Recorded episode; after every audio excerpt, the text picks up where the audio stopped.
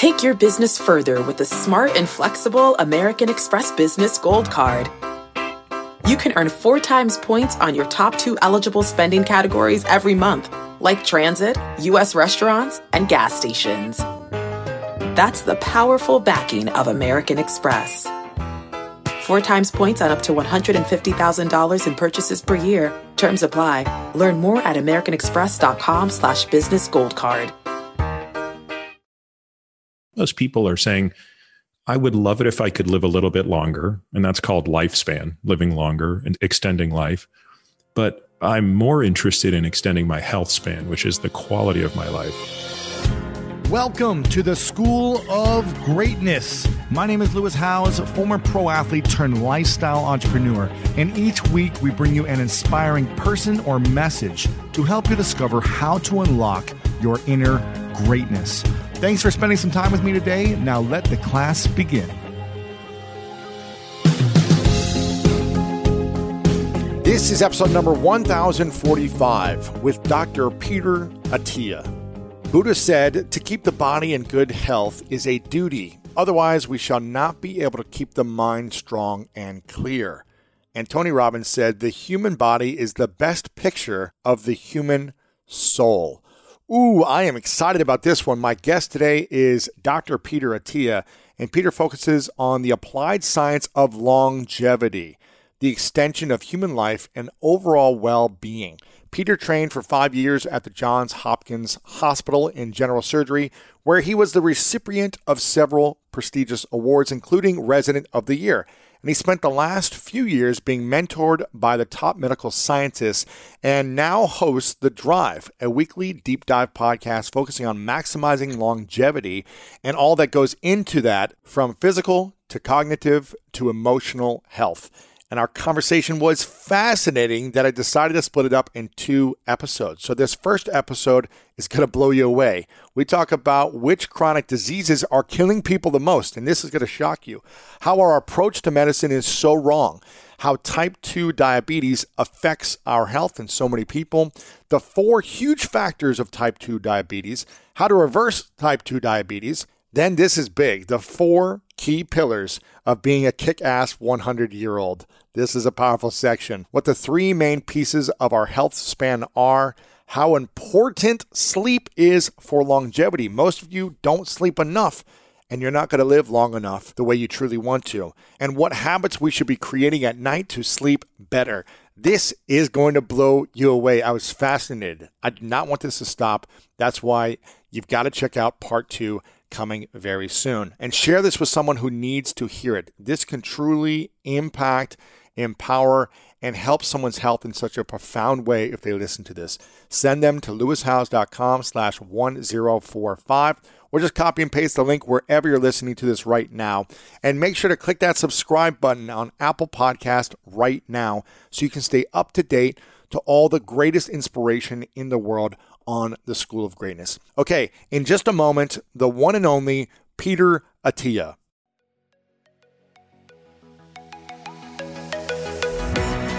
Welcome back, everyone, to School of Greatness podcast. Very excited about our guest. His name is Peter Attia. I'm super excited you're here. Been wanting to have you on for a while, and you are extremely highly respected in the community of nutrition, uh, learning about diabetes, weight loss, about extending life, having higher quality of life. So I'm very grateful that you're here. Thanks for having me, Lewis. And we were talking offline for a second about what you think is the most interesting for people right now in terms of longevity, in terms of extending life and extending the quality of life, which I think is a hot topic right now that everyone wants to, people are afraid to die and people don't want to be sick. And you mentioned something interesting about the impact of emotional and mental health in terms of longevity. So I'm curious if we could start there about how important is mental health for our length of living and the quality of our life and what can we do to in, increase the quality of our mental health? You know, I, I, think it's something that has been so ignored, um, typically by by medicine, and I, I, think part of it has to do with just the stigma that's associated with mental health, um, and that can be depression uh, in a formal sense, where we have a diagnosis of depression or mania, hypomania, bipolar, schizophrenia, all these things that, you know, sort of get labeled by a diagnostic criteria.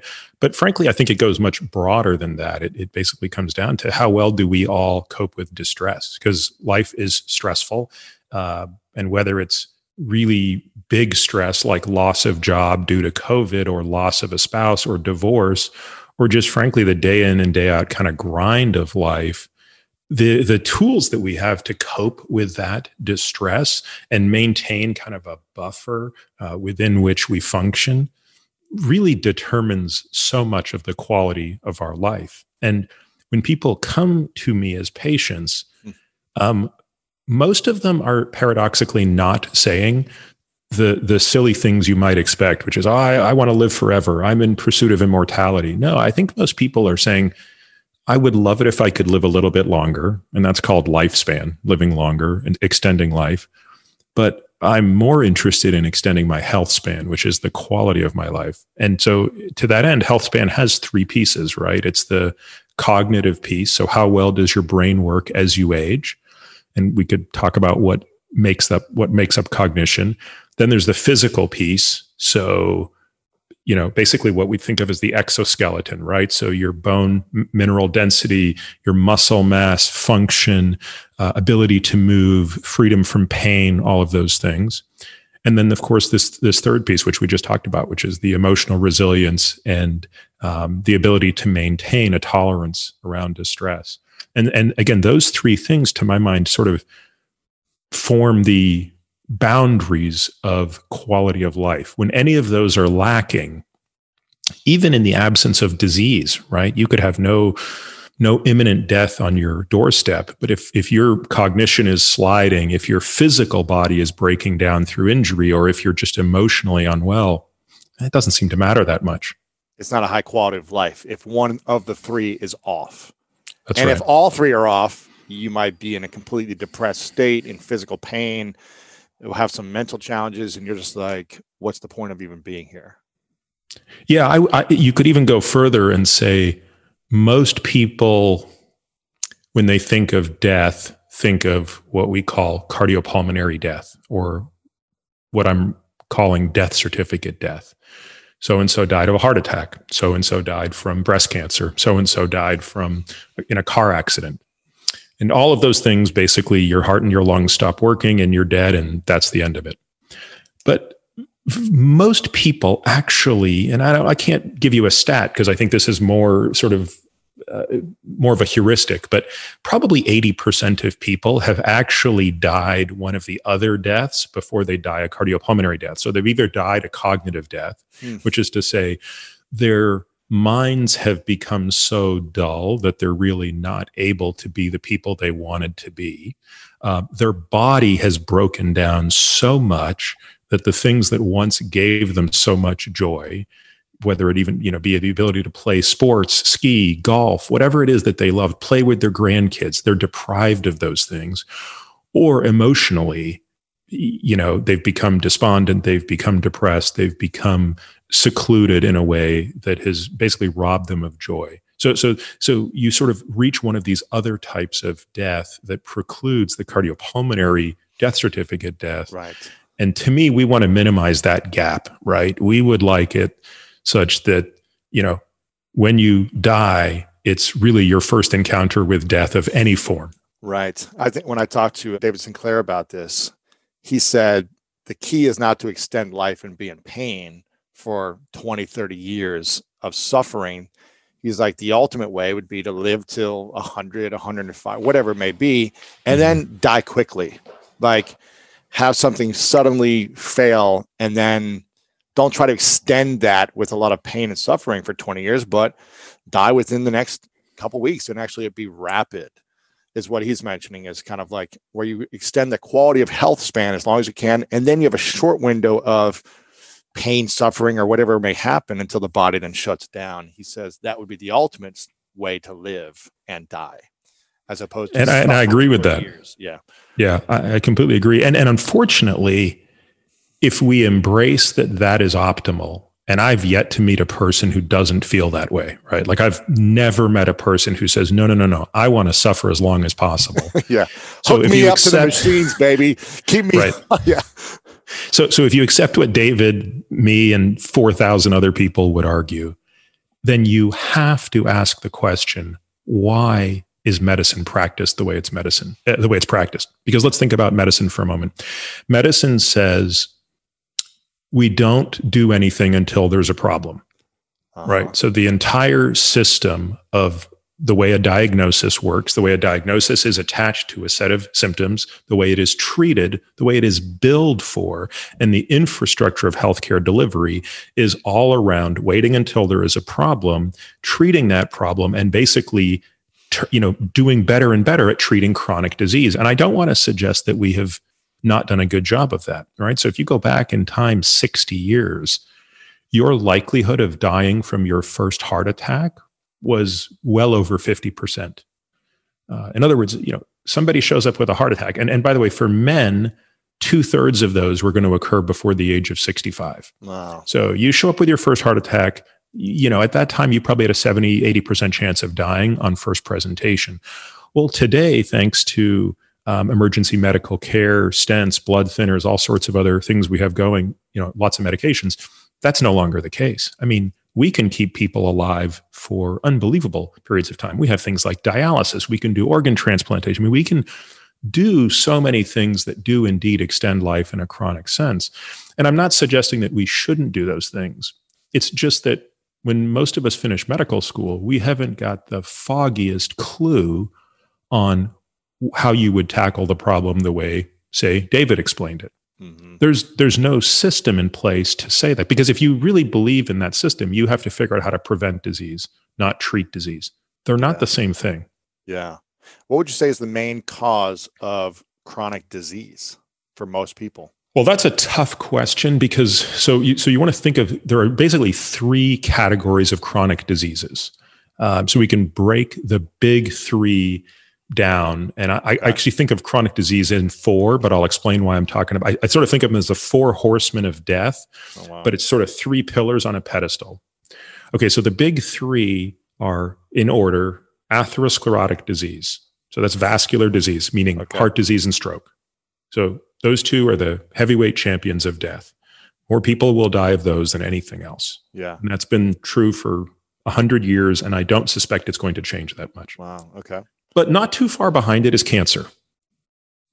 And then take a little step further and you reach neurodegenerative disease, of which Alzheimer's disease is far and away the most common and also, the most rapidly increasing. So again, you have heart disease and stroke, cancer, and then neurodegenerative disease. And we'll just talk about it through the lens of Alzheimer's disease because that's the most common. Okay. And those three effectively make up three quarters of deaths um, of people who don't smoke. If you hmm. smoke, we will change the ratios a little bit and add, you know, chronic lung disease and a few other things. Um, side, side, note before you go on there is vaping considered smoking? Um, I think it's a bit too soon to tell. It hasn't been around long enough for us to know if it behaves just like smoking did. Okay. Um, so I think the precautionary principle needs to be in order there. Um, okay. Obviously, vaping is not identical to smoking, but you might be trading one known nasty thing for an unknown nasty thing. Right. Uh, so, so I think it's just, and, and you have to remember how long it took before the evidence implicating smoking became dispositive. I mean, that really took about 60 years. Yeah. So, you know, I, I just uh, personally, it's not something I would think of as, you know, doing in abundance. Gotcha. So we got those big three diseases, and then they rest on top of the fourth horseman, which is kind of the answer to your question, right? So there's one disease which is not really thought of as a disease, but it, I think of it as a continuum that is the foundation upon which all of those sit. So it is the one thing that makes all three of those worse. And in its most extreme state, it's type 2 diabetes. Mm-hmm. Um, but but that's a continuum that starts at hyperinsulinemia, so high levels of insulin, insulin resistance, non alcoholic fatty liver disease, type 2 diabetes. So that's a spectrum that probably afflicts, oh, a half, you know, at easily one half of all Americans. Half um, Americans are, have type 2 diabetes? No, are on that spectrum I've just wow. described. Yeah, yeah. The spectrum including so they, are starting with elevated levels of insulin daily. And We're then, talking about like daily they have spikes of sugar spikes they would wake up with an insulin level that I would deem too high. And then anytime they eat something, their insulin is too high. That's the first step. And then that also turns into now what we call insulin resistance. And that's sort of that's sort of a harbinger of insulin resistance, which means, boy, Insulin resistance means your muscles don't do what they're supposed to do in the presence of glucose. So, when a person eats glucose, which is basically any form of starchy carbohydrate, so anything, any carbohydrate that's not a vegetable, potatoes, rice, and this could be good carbohydrates that we all would think are reasonable, potatoes, you know, rice, something like that, and includes, of course, junk carbohydrates, you know, candy bars and stuff like that your body is supposed to really easily be able to take that glucose and park it inside the muscle.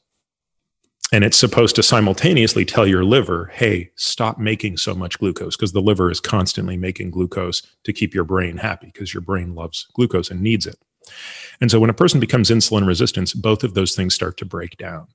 They can't put the glucose from their bloodstream into their muscles and they can't tell their liver to stop making it. So both of those things result in glucose going up. And that is actually the definition of type 2 diabetes. And then somewhere in there, you also have this problem where you start accumulating fat in your liver.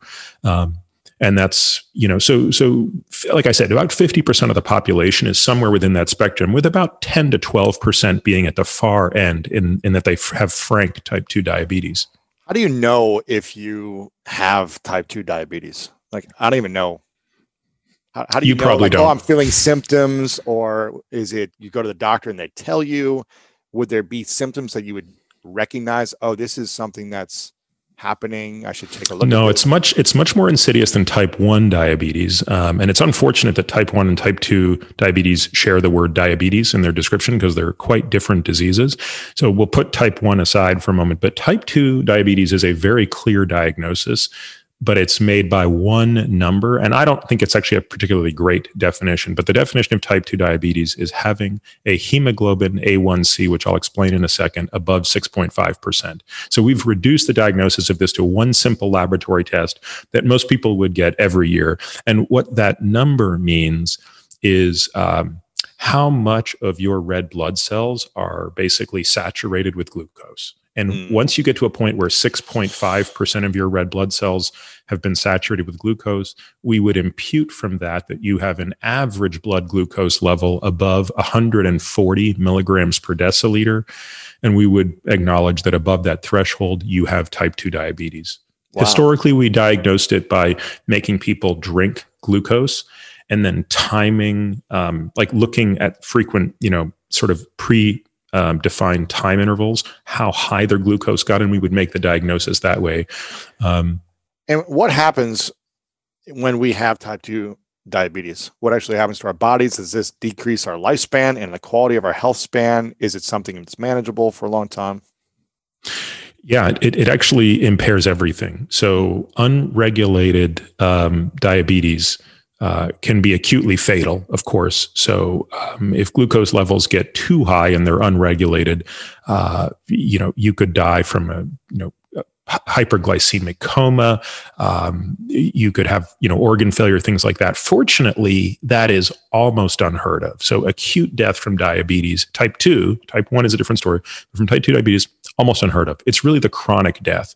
And the chronic damage right. of type 2 diabetes comes in two flavors, uh, or I should say, has two axes. There are two things that are driving it. All three of those diseases, by the way, that I mentioned, have diabetes as either their first or second greatest risk factor. The, so, the heart disease, cancer, and right. So, so for so for so I would say for heart disease, um, actually for heart disease, it would probably be the third biggest risk factor behind smoking and high blood pressure. For cancer, it would be the second biggest risk factor after smoking. Mm. Um, and for Alzheimer's disease, it's a bit tricky because there's such a strong genetic component. Um, but you you might be able to make a case that once you normalize for genetics, it would be a toss up between diabetes and vascular disease, which are themselves dependent as to the next biggest risk factor. So, again, there's no disputing that diabetes is an unbelievable risk multiplier for Alzheimer's disease, for cancer, and for heart disease. And so now the question becomes well, I mean, you could also ask what else does it do? So, you know, it also leads to blindness, amputations, impotence, um, all sorts of things that might not shorten the length of your life, but would definitely impair the quality of your life. Is there a way to reverse type 2 diabetes? There is. And that's kind of the great news. Um, you know, it, we can get into um, the semantics around curing versus reversing, but I, I actually like the term you used because it doesn't really force one to get into that semantics. I would say you can absolutely put type 2 diabetes into remission. Um, and you know, I've done this many times myself with patients, and there are many wow. physicians who have done this. Um, but it also it starts by acknowledging, you know, what the disease is, and it is a disease of carbohydrate intolerance. Range Rover Sport leads by example. Picture this assertive on road performance meets commanding all terrain capability. That's the third generation Range Rover Sport, which is the most desirable, advanced, and dynamically capable one yet. This vehicle redefines sporting luxury, offering an instinctive drive with engaging on road dynamics and effortless composure. Now available in sleek, new Stealth Pack, Carpathian gray exterior wrapped in satin protective film with black accents and black brake calipers. Inside the Range Rover Sport, advanced cabin technologies like active noise cancellation and cabin air purification offer new levels of comfort and refinement. And let's not forget about the award winning Pivi Pro infotainment system. Enjoy a dynamic drive and total comfort with optional 22 way adjustable, heated, and ventilated electric memory front seats with massage function. Wow, that's like a spa day while on the go. Design your Range Rover Sport at LandRoverUSA.com. One of my favorite parts about my job is that I get the opportunity to travel a lot. And in fact, I'm recording this right now while I'm in Mexico. And actually, I was thinking about something that I wanted to share because I get a lot of questions from so many people about different side hustle ideas. So here's one for those of you out there that are on the go a lot like I am or traveling a lot. When you're staying in your Airbnb on your trips, have you ever thought about how you could be making extra money by hosting through Airbnb while your home is vacant? If you're interested in an extra stream of income, Airbnb hosting is an easy place to start, and it's like giving your home some company while you're away. Your home might be worth more than you think. Find out how much at airbnb.com/slash host. When you get a new car or a new home, your first reaction might be to say things like, oh yeah, or I can't believe it, or booyah. But what you really want to say is the one thing that can get you the help you need. Like a good neighbor, State Farm is there. State Farm is there with the coverage you need for your car, your home, and even boats, motorcycles, RVs, and other things that matter to you. With a State Farm agent, you know someone is there to help you choose the coverage you need. With so many coverage options, it feels good knowing you can find what fits for you. And when you need ways to get help, State Farm gives you options there too too, in person or on the phone with your local agent or on statefarm.com, where their award winning app, State Farm, lets you do things your way. So when you need help protecting the things that matter most, remember to say, like a good neighbor, State Farm is there. Uh, there's no way around that. So what does that mean? Essentially, intolerance meaning you've abused the use of eating so much carbohydrates that the body can no longer.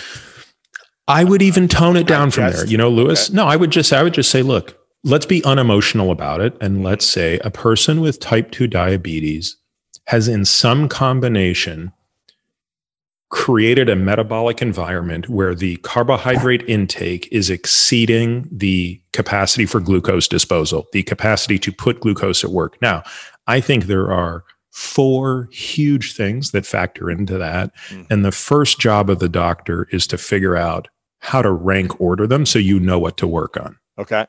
Okay, so the most obvious one, because you alluded to it, and I think it is the most obvious, is intake. Yeah. How much glucose are you eating? So back when I was a marathon swimmer, um, I, I was swimming, I averaged about 28 hours a week in the water. So I'm, I'm like, you're burning calories. I'm you're burning. stop swimming. yeah. But I was pre diabetic. Oh, man. Now, how, how do you make sense of the fact that a guy that's in the water four hours a day on average is pre-diabetic. I mean, it just shouldn't happen. Um, and in in looking back at my life, I think my I had limitations on two of the four things we're going to talk about. But on the input side, I had this incorrect belief that I needed to be drinking sports drinks all day. Sugar, sugar, sugar. Sugar, sugar. I'm drinking Powerade and Gatorade like it's my job. Gulping it, yes. Yeah. like I don't get through a sprint swim practice without going through two liters of this crap. Oh and then I'm gosh. drinking, you know, I'm drinking probably a liter an hour in the ocean and stuff like that. So you can have a problem on the input side. You are simply consuming too much of this stuff. You can have a problem on the output side, which means you do not have enough muscle or you do not have efficient enough mitochondria within the muscle to take up that glucose. That wasn't my problem. I actually at the time was, you know, f- more muscular than I am now, was obviously exercising far more than I am now. But for many patients, the lack of exercise is a really key issue when it comes to Yeah, type 2 diabetes. They're sedentary. They're not moving, and therefore their body is weak, and it's it takes over. They don't have a place to put the glucose. You Right. have to have a place to park it.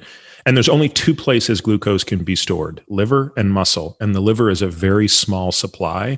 So the more muscle you have, Huh. the more places you have to store glucose. so the glucose cannot be stored in fat. It can, but, and you don't want that to happen. So you can't you do get that obese. acutely. Yeah, yes. And, and you can't do that acutely. So you, that's not something that can happen in, in an hour. So the only way you can acutely get rid of glucose is to put it into muscle or into the liver. And so that's why someone with type 2 diabetes gets glucose spikes. Yes, you're right. They eventually put that into fat. Um, but, in the, the, liver short starts run, to break down quickly. Or yeah, okay, yeah. okay, Okay. So what, what's the third thing? The third thing, um, which is getting more attention now, and I think this, by the way, was the second factor in my prediabetes, is sleep disturbance. Mm. So, um, you know, most of my swimming, uh, my most of my swimming career kind of took place during my residency and shortly after, and obviously, sleep deprivation was a big part of you know surgical training, and right. even when I finished my residency, uh, or I should say, when I left my residency and went into you know working in consulting, I still sort of took the surgical ethos with me, which was I'll sleep when I'm dead, Yeah, and I was like, yeah, this is awesome. Like I love, I loved working. I love training. I love, I just didn't, like, sleep was just such an aggravating thing to me. And I remember routinely I'd, you know, come home from work. It would be 11 o'clock at night. I'd be up at 430 for swim practice. Like that was life every day. Mm. And what we now realize, and this has been demonstrated so elegantly with some really clever, painful research, which is um, if you take subjects, normal subjects, and just sleep deprive them for two weeks by to the tune of four hours a night. So that's pretty extreme, but only for two weeks.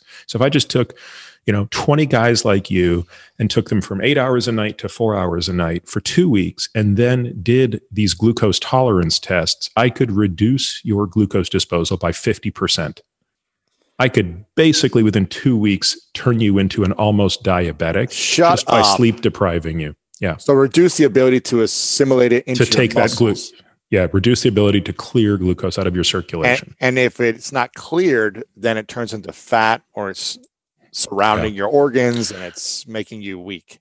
it, it leads to higher levels of insulin, which I'll come back to in a moment. You asked a, a minute ago, how does this disease hurt you? Well, it hurts you through two, two vehicles. It hurts you through the high insulin, which causes one set of problems, and then the high glucose, which causes another set of problems. So Okay. having having having horrible sleep you know and there are some people for whom this is you know unfortunately an occupational hazard right so you know people who work night shifts it's going to be much harder to sleep during the day you know people who had dumb jobs like me in residency where you know you just don't get to sleep so there are there are lots of people for whom this is an occupational hazard and then frankly there are you know there's the things that we're doing to ourselves too much time on electronics Mm. um, you know we, we know that you know sitting there looking at your phone looking at social media till you go to bed is not good um, alcohol has a horrible impact on sleep so you know not being thoughtful about the timing of alcohol even the timing of meals eating too late in the evening so lots of things we do impair both the duration and quality of our What- sleep Before we get to number four, I want to add to this. What, what's the latest we should be eating before we sleep? How many hours before? I think this is somewhat empirical, but it, it seems that about three hours is a pretty good gap. You know, so so I'm kind of an early to bed guy. Um, so I like to be in bed, but you know, by nine and absolutely no later than ten, and I'm kind of trying to be done by about six.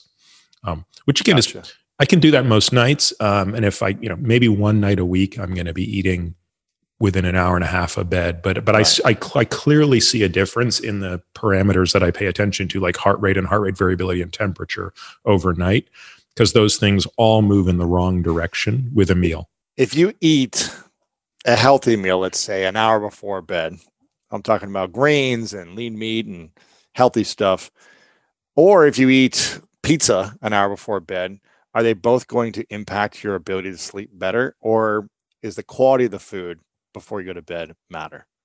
Yeah, that's a that's a really good question. Uh, the short answer is yeah, it does matter. Um, so the, the probably the two things that would have the greatest determination um, would be the simplicity or glycemic, the simplicity of the carbohydrates or the glycemic load, because that's going to impact the sort of glycemic roller coaster you go on at night. And then probably the amount of protein, because that has a greater contribution to what's called the thermogenic effect of food. Uh, so the thermogenic effect is how much does your body temperature actually rise to digest the food? Um, our bodies want to be very cold at night. So yes. anything you do that opposes that leads to lousy sleep. So, what foods help you sleep better, that keep you colder? What are those foods? Whether it's an hour before or three hours before. Yeah, I, I, I honestly, it's like almost anything you're going to eat is going to come with something that's going to slightly raise your temperature. So, I just generally say try to not eat too much before bed. Um, and and I go out of my way to avoid the two things that I think are worse. So I just say I, I wouldn't have huge protein before bed, and I don't want to have anything that's going to raise my blood sugar before bed. So you know, I'd have an avocado before bed. I'd have you know something that's like you know, I, I just generally don't eat before bed. The body really rewards you in terms of if you wait or if you don't eat right before bed. Is it going to sleep better, sleep deeper? be cooler and therefore help you help you have more energy the next day if you don't eat before bed yeah, and this has, at least for me, been most easy to exhibit. And, and I think many of my patients would agree uh, during periods of fasting. So yeah. fasting is kind of a, a, funky state because you're, you're altering so many other things in the physiology. But one of the things that happens, especially by about the second day of a water only fast, um, is you really are seeing the impacts of what deep sleep can look like in a in a state that is totally absent food and it's it's very interesting because you're competing with two forces one that's keeping you awake and one that's helping you sleep a lot deeper. The one that's keeping you awake is cortisol. You have more of it. You have more stress hormones when you're fasting because mm-hmm. that's the thing from a prehistoric standpoint that would have been going on, right? Fasting would trigger a signal that says, go get more food. Right. Be so alert, that, be focused. Be alert, go yeah. get food. Like we don't want to die. And so that's kind of keeping you awake. But the flip side of that is the total absence of nutrient is allowing you to get into this amazing sleep and your body temperature is really going down because your body's turning down its metabolism. So i actually find uh, fasting sleep to be some of the most amazing physiology because i'm watching this plummeting temperature rising heart rate variability falling heart rate all of these really valuable things but a little bit of rising cortisol that can lead to shorter sleep times. But i still feel quite you know rejuvenated by sleep. Wow. Okay. Um, I want to stay on sleep for a second. I know you got the fourth one, which I want to close that loop. But do we? Uh, does that hurt us if we nap throughout the day or take a power nap for 20 to 40 minutes? Does that help our bodies recover more, even if we're doing the seven or eight hours of sleep, or does that not matter? You know, it depends. I would say naps are not a bad idea, provided they don't reduce your drive to sleep later. Um, so I just got back from yeah.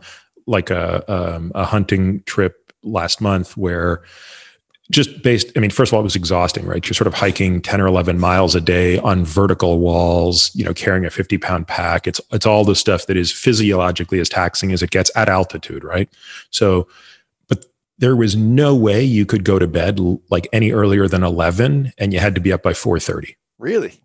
Well just because you know you have the most uh, the the two times when you're going to have the best opportunity to to go and stalk the animal is in the evening and in the morning. Mm-hmm. so those are the times.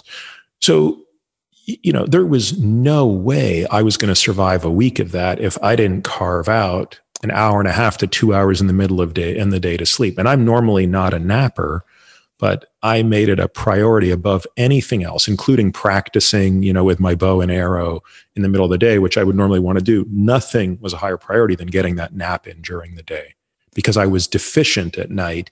And getting that nap in the day didn't rob me of the ability to sleep at night. Right. You still were passing out right when you got in your pillow. Yeah. Absolutely. Um, now, let's say we talk about a person who is getting seven and a half or eight hours of quality sleep at night. Is there any downside to a 20 minute power nap? I would say no. Um, but if going any longer than that, I would be I would be mindful of it because you know sleep comes down to balancing basically three things. Uh, the first is cortisol. So the, the, the stress hormone cortisol must decline in the evening for you to be able to sleep. The second thing is you have to accumulate something called adenosine. So adenosine is kind of like this metabolic breakdown product that is cor- you know corresponds to how much work we do physical work, cognitive work. So more adenosine makes us more tired. That's how caffeine works, by the way. Caffeine blocks the adenosine receptor. So it functionally makes you think you have less adenosine. And napping reduces adenosine. So you just want to make sure you don't reduce it too much. The third is melatonin, by the way, which has to go up. So good sleep is when melatonin and adenosine go up and cortisol comes down. So um, I guess to close that out, I would say if you are sleeping so short during the middle of the day, and this is what I was thinking about on my trip, you want to try to replicate a full sleep cycle in your nap, which is about 90 minutes. Mm. So that's why I really said, look, I'm going to set aside two hours to take a nap in the middle of the day to get to give me one full sleep cycle because I'm clearly being deprived of one during the nighttime. And is there a, such a thing as too much sleep? If you're getting 10, 12, 14 hours of sleep every day consistently, is that does that affect the body in a negative way?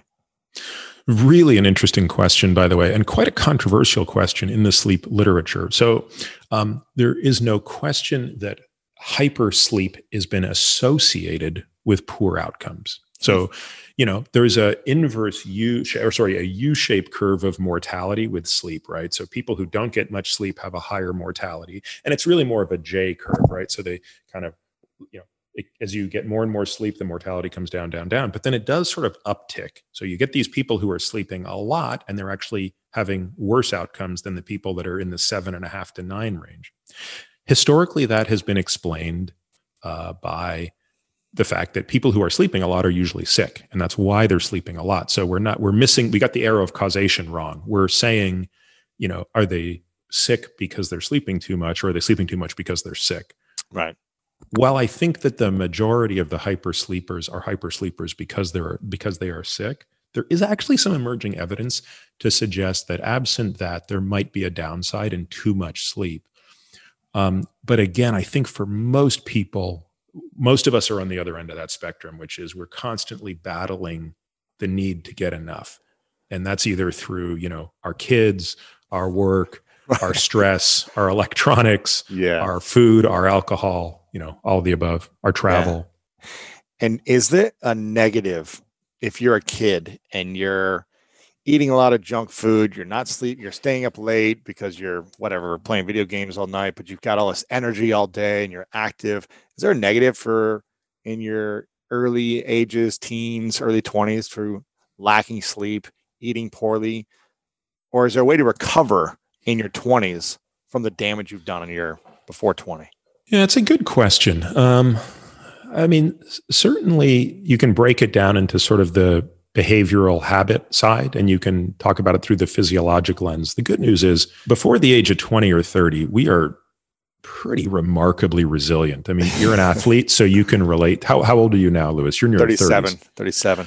So you, you might not have fully appreciated, I'm 47, so I'm a full decade older than you. And when I think about 17, to 27 to 37 to 47, I can really talk about those decades through the lens of resilience. Mm-hmm. Like at 17, you could shoot me and I think I'd still get up the next day. right. Like you just couldn't, right? You're Superman. And, and yeah. You're absolutely Superman. And I don't know. I, I feel like the first observation of not being Superman for me kind of kicked in about 42 ish, about five oh, years man. ago, was the first time I was like, oh, so this is what people talk about, right? Like you can't just go out and crush it every minute of every day.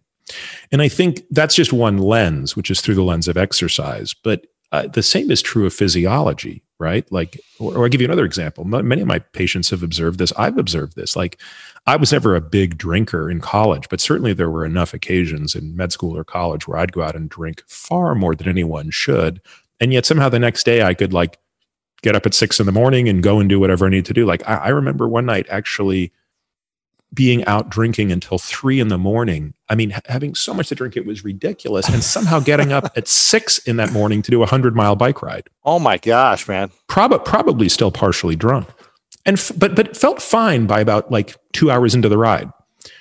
Today, if I had three glasses of wine, like the headache I'm going to have the next day is going to last me till the middle of the day. Is that because so, your body was able to assimilate the glucose into the muscles and it used it for its to its advantage then, and now it's like it takes over? It's, uh, it's a very good question. I really, I mean, I could I could sort of you know speculate on what it is, but I I just think there's an over. So there's this thing called homeostasis, right, which is one of the hallmarks of youth, and it's one of the hallmarks of aging. And you know, it's it's the ability to or it's it's our lack of homeostasis. We lose this ability to get the body back into the zone of optimal performance. So everything about the human body is very particular. For example, take pH, which is the amount of acidity in our body. We're so highly regulated, like our body really needs to be at a pH of 7.4. So 7 would kill you and 7.6 or 7.7 would kill you. And this is a scale that goes from 0 to 14 to put that in perspective. Wow. Okay. okay. So tiny perturbations will kill you. How good is our body at staying in that? Amazing. Temperature, right? You go much below about 94, you're dead. You go much above about 104, you're dead. How good are we at staying in that range? Oh, I mean good. I mean, we generally stay within a 1.5 degree band. So this homeostasis thing is amazing. It gets weaker and weaker as we get older. And so your ability to tolerate bad food, bad sleep, sedentary behavior, more stress, all those things, it just gets weaker and weaker and weaker. And I think it declines non linearly. So, again, what you experience as a oh. decline between 30 and 40, eh, it's bad. 40 to 50, yeah, that's worse. 50 to 60, you can fall off a cliff. Is there a way to reverse this? I don't think we know. I think you can definitely slow the progression of it. And uh, I, you know what? I, I, would say you probably can reverse it, right? So just yeah. as you can clearly reverse diabetes, diabetes is a glucose homeostasis problem and it's clearly reversible. Um, you know, so there are probably some variants of this that that are harder to reverse than others. Uh, but but no, I, I think we can reverse this process. Uh, but it gets it gets harder. You know, it gets yeah. harder as time goes on, and it gets harder the further the further you are into you know sort of the physiologic trap. What are you doing to reverse it now that you've been experiencing this kind of not maybe a cliff, but a dip over the last five years? For yourself. How are you thinking about it? Well, I, so, so I sort of had a change of heart um, five years ago. Uh, so actually, six years ago, 2014. So I sort of hung up my bike, which at that so at that point I'd switched from swimming to cycling as sort of my main sport. So listen, we all know life is full of yada yada, like those quote unquote free trials that somehow still charge your card for something, or when companies have those sneaky gotchas hiding deep in the fine print. And I know you've dealt with yada yada before, like those bills that keep going up and up for no reason at all, or when budget airlines promise a cheap fare but then charge you for every little thing until you realize you're paying more than you would have somewhere else. And yes, it is possible to outsmart yada yada, like triple checking airline deals to make sure all you need is already already included, but you don't take yada yada in life. So don't take yada yada from your wireless provider. Metro by T Mobile has no contracts, no credit checks, no surprises, and nada yada yada. Stop by one of over 6,000 Metro stores nationwide.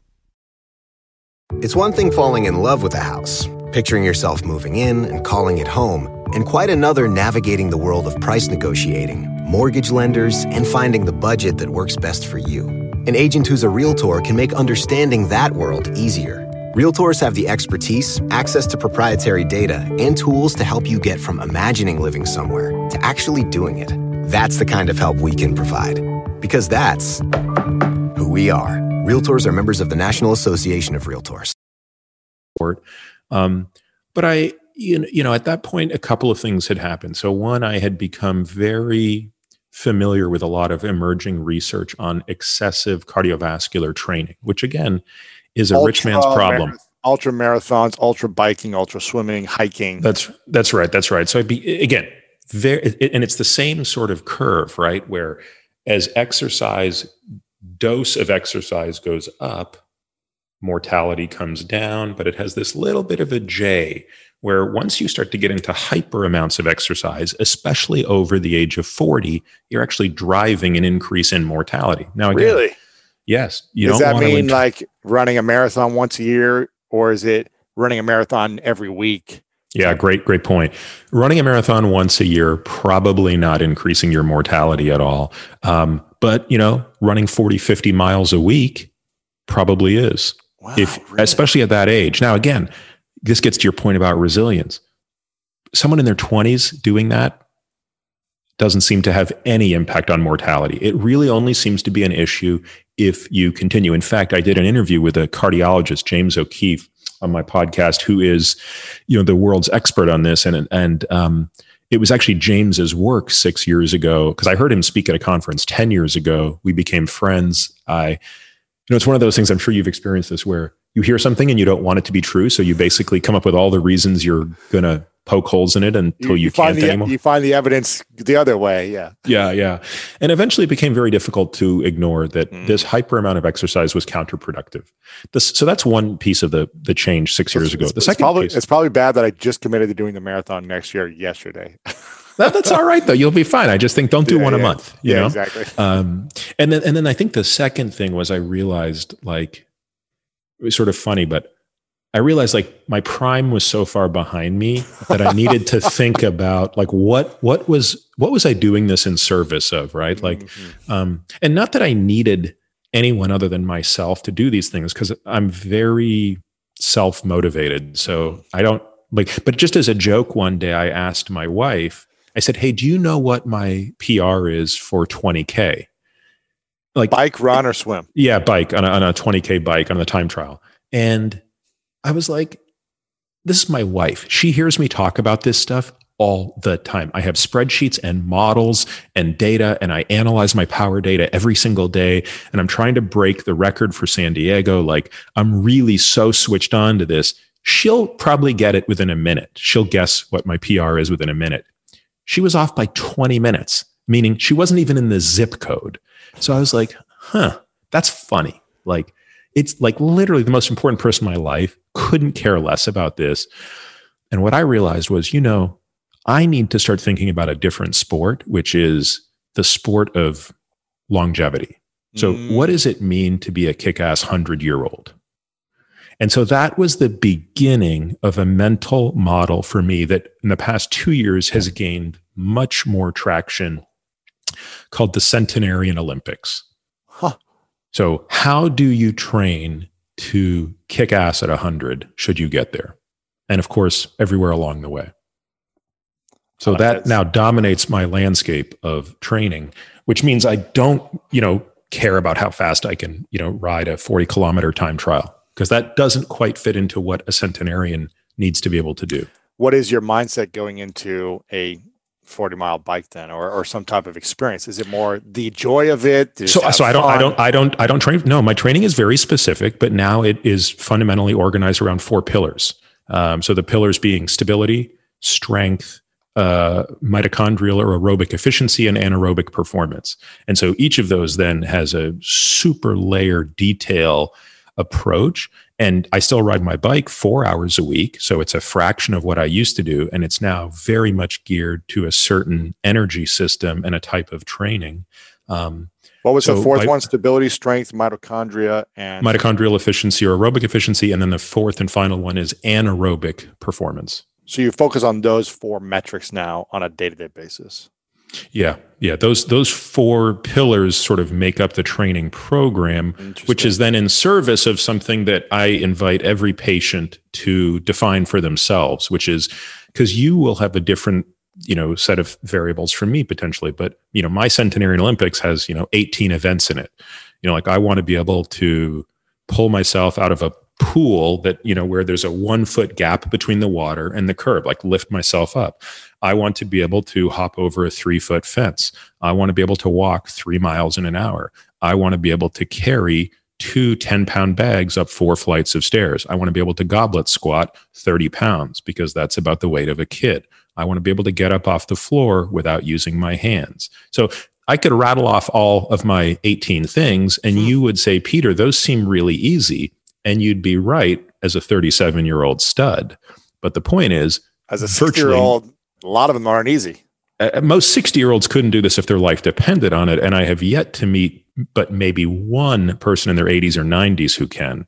And so that's the aspiration is to get to that level in your 80s or 90s. How do you work that backwards huh. to inform your training in your 60s, in your 50s, and in your 40s? And, and it's actually very hard. And as I'm getting into, you know, I'm three years away from 40. What should someone in my age range be thinking about when they're, you know, I'm healthy, I feel good, you know, maybe have some aches and pains here and there when I'm training hard or something, but for the most part, I feel amazing. What should I be thinking about moving forward so that I continue to feel amazing and have the ability to do these things? So I don't I think it's never too late to at least become familiar with what these ideas mean. And it doesn't mean that you have to go whole hog and devote yourself to this. Like I've obviously made a very conscious choice that I don't go to swim meets, I don't go to bike races, like I don't train for those things anymore. And a big part of that is just time. You know, there are only 168 hours in a week and you know, I have a very clear set of priorities and I'm willing to set aside 10 to 12 hours a week for exercise, which by many people's standards is still quite a lot, but probably by the standards that, that you exercise and certainly by the standards that I used to exercise, you know, I've never exercised so little in my life. So I have to be very efficient with every one of those minutes. And that means I'm laser focused on the four principles of that. In your case, I think it comes down to saying, okay, how much time do you want to devote, devote to the long game? How much time do you want to devote to the short game? Another way to think about this would be investing. If you're looking at an investment portfolio, you might say, how much do I want to put both time and money, so the actual capital I set aside, but also the amount of time I spend deliberating over it into my retirement account versus how much do I want to invest as a day trader for short-term gains, um, for you know money that I'm going to be using in the near term that's maybe even supplementing my income today. Mm-hmm. You could have totally different strategies for that, and that's totally fine. So I'm just in the category where I'm only thinking about long-term permanent capital. Right. And so, um, so that's the first question: is you have to decide how do you want to do that, and it might be that you say, you know, Peter, at 37, I just want to focus on running a marathon. I've always wanted to do an Ironman, so I'm going to go and do that. And you know, I want to climb Mount Everest, and that's going to require like you might have a whole bunch of these bucket list things. And truthfully, right. I would say do them now because it's only going to get harder. Because you're not going to be able to do it later. Yeah. Yeah, yeah. yeah. I mean, I don't think you're going to want to do it later. So, so get those things out of the way. yeah. Um, and then maybe when you turn 40, you say, okay, now it's time I'm going to really focus on my centenarian Olympics when I have a better sense of what those events look like for me personally. That's interesting. Is there a list somewhere of your 18 on your website that I can link up for people to check this out? no, it's um, it's it's it's it's not. We have we we have a. I think I have a subset of them for for for our patients in our you know documents that talk through this stuff. But uh, it'll it'll be in my book. I want to close the loop on these four things. We talked about sleep for a while. Uh, the first one was intake of glucose. Second thing was you don't have the efficient muscle to take in the glucose. The third is sleep disturbance we talked about that for a while. What was the fourth thing uh, that we were going to cover here? Stress. Yeah. So cortisol is a really important hormone. Um, without it, you'd be dead. Um, but too much of it can really wreak havoc. Um, and a big part of what too much cortisol does is really drive that excess production of uh, glucose out of the liver. And so, of these four, I certainly have never seen a case where just stress alone resulted in diabetes in a person whose nutrition intake, you know, or you know, their their their intake, their exercise, and their sleep were perfect. But it it really is like having just a little bit of extra kindling on a fire. It it's a really multiplier. gets yeah, it's yeah. it is. It's a multiplier. What are the three causes of stress? Well, I mean, I think there are many causes of stress, right? So so I think you've got kind of the the there's uh, you could divide it into sort of internal versus ex, external, right? So I, I I I think of this in a, in a way that says, look, it's really more about a person's response to externalities, right? Response so, to the experience, the event, the that's right thing that happened. That's right. You can have three people that are exposed to the exact same externality that have three completely different responses to it. So I think it's less productive to focus on the external piece and more productive to focus on the internal piece. Um, so this is where I think my favorite by far. Well, so so now I think there are three ways we can go about coping with this which because this kind of goes this is just the tip of the iceberg is the stress piece this really becomes now the sort of gateway into what is mental and emotional health all about yes, yes. and and and and and now i think there are basically three you can see i'm a very pillared structured yes, lever like guy it. right i like so this. so so now we go into basically three ways that we can approach dealing with this um, one of these is through psychotherapy which i'm a huge huge proponent of pharmacotherapy, which I'm also a proponent of, though I think it's vastly misunderstood, and then behavioral therapy, which I'm uh, an overwhelming proponent of, in particular, a type of behavioral therapy called dialectical behavioral therapy, or DBT. Um, and again, DBT it's therapy. yes, dialectical behavioral therapy, not to be confused with cognitive behavioral therapy or CBT, which um, is also popular, uh, but I, but I believe that DBT is more efficacious. But that said, I think different personalities respond different to different versions. For what it's worth, my personality responds so much better to DBT than right, CBT, right, so right, therefore I found it to be much more helpful. So these three things will help give us the tools to cope with stress. Yes. Gotcha. And what I'm hearing you say is it's we a lot of people lack tools for these three main things cognitive, physical, and emotional resilience. We're lacking the tools to then amplify them in our favor as opposed to against us. And the more tools we can gain, then we could hopefully take the actions to live healthier and longer. Yeah, and it has to be proactive. I mean, I think that's the piece that's inherent in what you said is at some point you have to decide you're going to go on offense. So yes. you, you can't just sit on defense and say, I'm going to take it as it comes and what's going to happen is going to happen. And, and, and I just, I think you you you have to take this view which says i'm going to be incredibly proactive and i might not be able to control everything. You know i i i don't represent that you know there's some path where everybody's going to be able to make it to live to 100 there are just some people whose genes um, don't right. don't don't command that. Uh, and that's fine. You know I, there are people out there who who have so many you know genetic things working against them that they'll be lucky to make it to to 80 but but the point is with without making these proactive changes they might have lived only until 70 and to your earlier point they might have spent the last 20 of those years in an unbelievable state of misery. So when you contrast you know living to 70 spending 20 years in misery versus living to 75 with maybe 2 years in misery it's it just doesn't even strike me as a trade-off Thank you so, so much for listening to this episode. I hope you got a ton of value out of this. Again, I did not want to stop this conversation, and that's why it continued. And the next episode, episode number 1046, will be the second part of this. And in that episode, we really dive in on the cause of stress and how to be happier, the main cause of mental health issues and traumas, ways we can develop our emotional resistance, the danger of non alcoholic fatty liver disease, how food affects our mental health, and so much more. So make sure to click that subscribe button right now on Apple Podcasts to listen to the School of Greatness and stay up to date with the greatest information from the greatest minds in the world every single week. And also, if you want inspirational messages sent to your phone from me every single week, join my texting list by texting the word podcast to 614 350 3960. Again, text the word podcast right now to 614 350 3960 to stay up to date on that. And please leave us a rating and review over on Apple Podcast if you enjoyed this to help us spread the message to more people. And I want to leave you with this quote from Thomas Edison, who said, The doctor of the future will give no medicine, but will instruct his patients in care of the human frame in diet and in the cause and prevention of disease. Ooh, Thomas Edison, thank you for that quote. Stay tuned for part two with Dr. Peter Attia. And if no one has told you lately, you are loved, you are worthy, and you matter. And you know what time it is? It's time to go out there and do something great.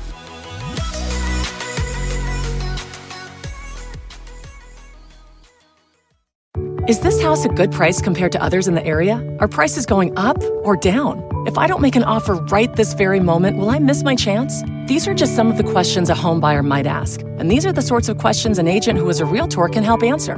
Because realtors have the expertise, data, and access to specialty training to help you navigate the process of buying a home. They provide support, guidance, and have your back every step of the way. That's what realtors do, because that's who we are. Realtors are members of the National Association of Realtors.